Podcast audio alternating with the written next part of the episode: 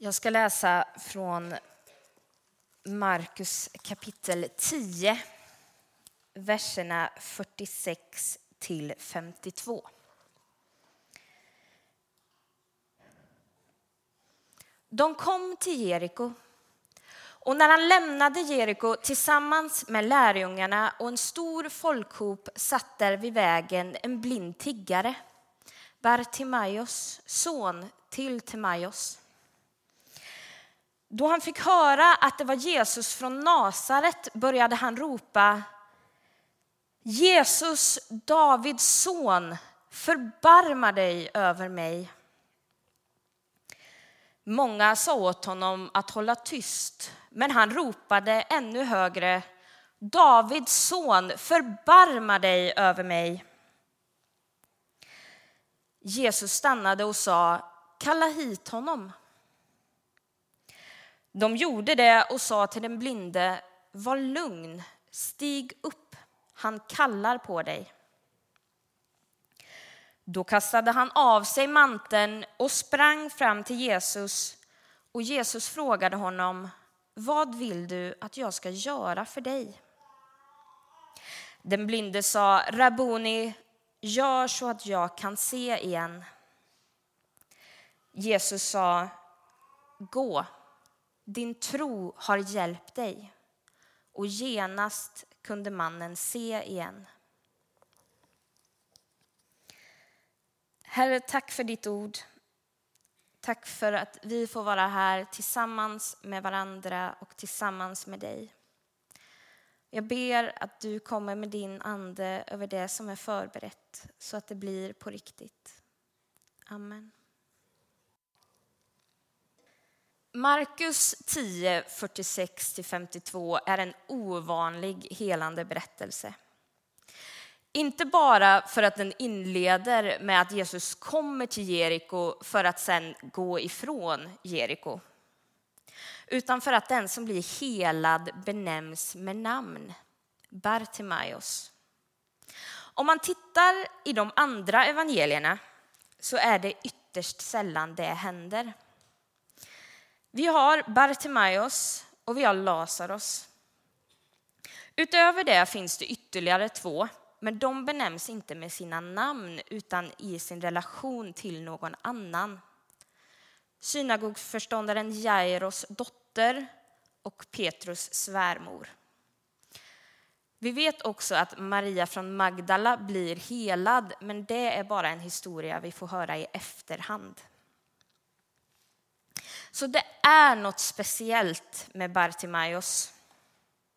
Och jag vill att ni föreställer er honom, där han sitter längs med vägen och han har sin mantel utspridd på vägen framför sig som man tror att tiggare gjorde då. Den sitter fortfarande fast här uppe, men kanten är utspridd. För det är där som han fångar upp mynten som andra människor kastar till honom. Och så får han höra att det är Jesus som går förbi honom. Och utan att tänka på de där mynten, det enda han har, så springer han upp. Det står att han kastar undan manteln. Och lärjungarna säger, stig upp, han kallar på dig. Var lugn. Men han vill inte vara lugn, han kan inte vara lugn. Han struntar i om vartenda mynt han har försvinner. För han vet när han hör att det är Jesus från Nasaret att här kommer min enda chans. Det är nu eller aldrig. Genom första delen av Markus evangeliet så är hemligheten viktig. Messias-hemligheten. Den om Jesus sanna identitet. Och teologer har försökt förklara varför det är så viktigt för Markus att Jesus om och om igen säger till berätta inte vem jag är. En förklaring är att Jesus behövde vara diskret för att inte bli arresterad innan, upp, upp, innan uppdraget var utfört. Eller att Markus försöker förklara varför Jesus inte hade så många anhängare i sin egen tid.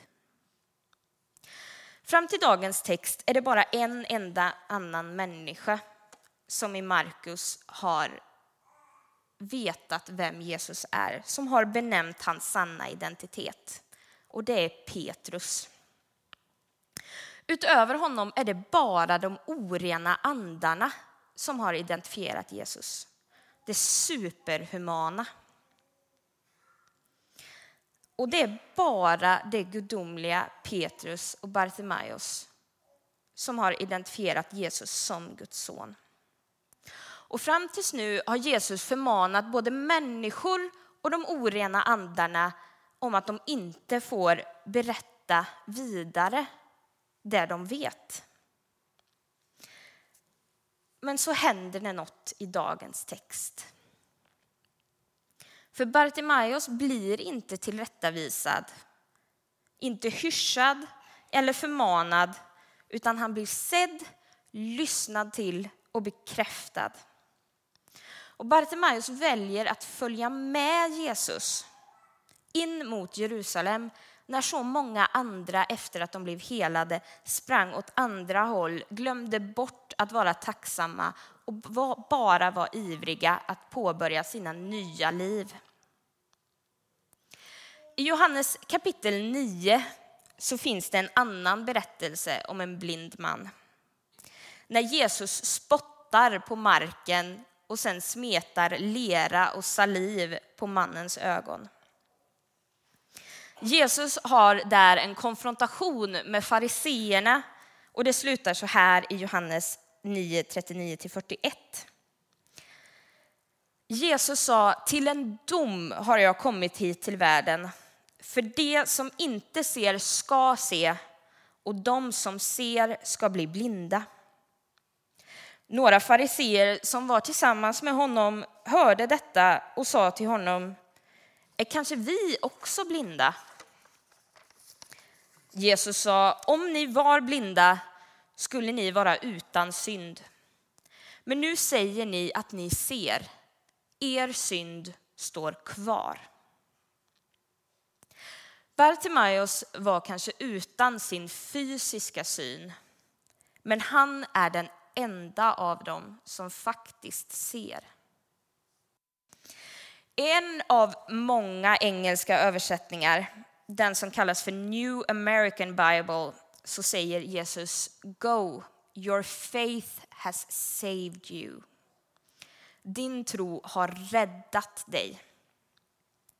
Inte bara helat eller hjälpt, din tro har räddat dig. Bartimaeus sitter först bredvid på vägen, ignorerad och avskärmad, men hans tro räddar honom. Och han följer med Jesus in till Jerusalem. Och när Jesus och lärjungarna lämnar Jeriko så är de knappt en mil från Jerusalem, där Jesus strax ska rida in på åsnan och det är den blinde mannen som först ropar Hosianna, Davids son. Davids son, förbarma dig över mig. Snart kommer resten av folkmassan också att ropa, men de förstår inte än. Och jag vet inte vem du är i den här berättelsen. Om du är Bartimaeus som desperat skriker efter att bli sedd och bli hörd. Eller om du upplever att det är saker, andra saker runt omkring som låter så mycket att du inte längre hör vad Jesus säger. Saker som stör vad Gud vill. Jag vill gå tillbaka till den engelska översättningen igen. Där lärjungarna, när de hämtar Bartimaeus, säger Take courage. Fatta mod. Var inte rädd. Det får en lite annan klang än det svenska Var lugn. Du behöver inte lugna ner dig när du ska komma fram till Jesus. Du får vara desperat och skrikande. Herre, hjälp mig. För mig kommer den bönen oftast när jag kämpar med min ångest. Jag andas in, Herre, förbarma dig. Och så andas jag ut, Kristus, förbarma dig. Men jag får hitta mitt lugn i Jesus. Det behöver inte finnas där när jag närmar mig. Det som gör oss oroliga eller rädda är inte ett hinder på vägen fram till Gud.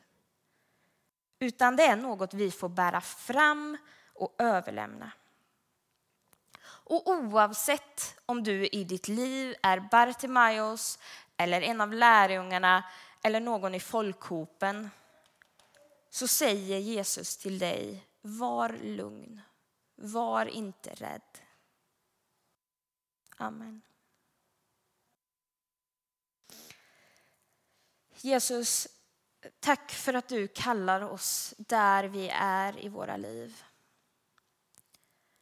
Tack för att du vill öppna våra ögon igen och igen och igen. Tack för att det inte spelar någon roll vad vi bär med oss. Till dig är vi alltid välkomna. Herre, jag ber att du ger oss mer mod. Amen.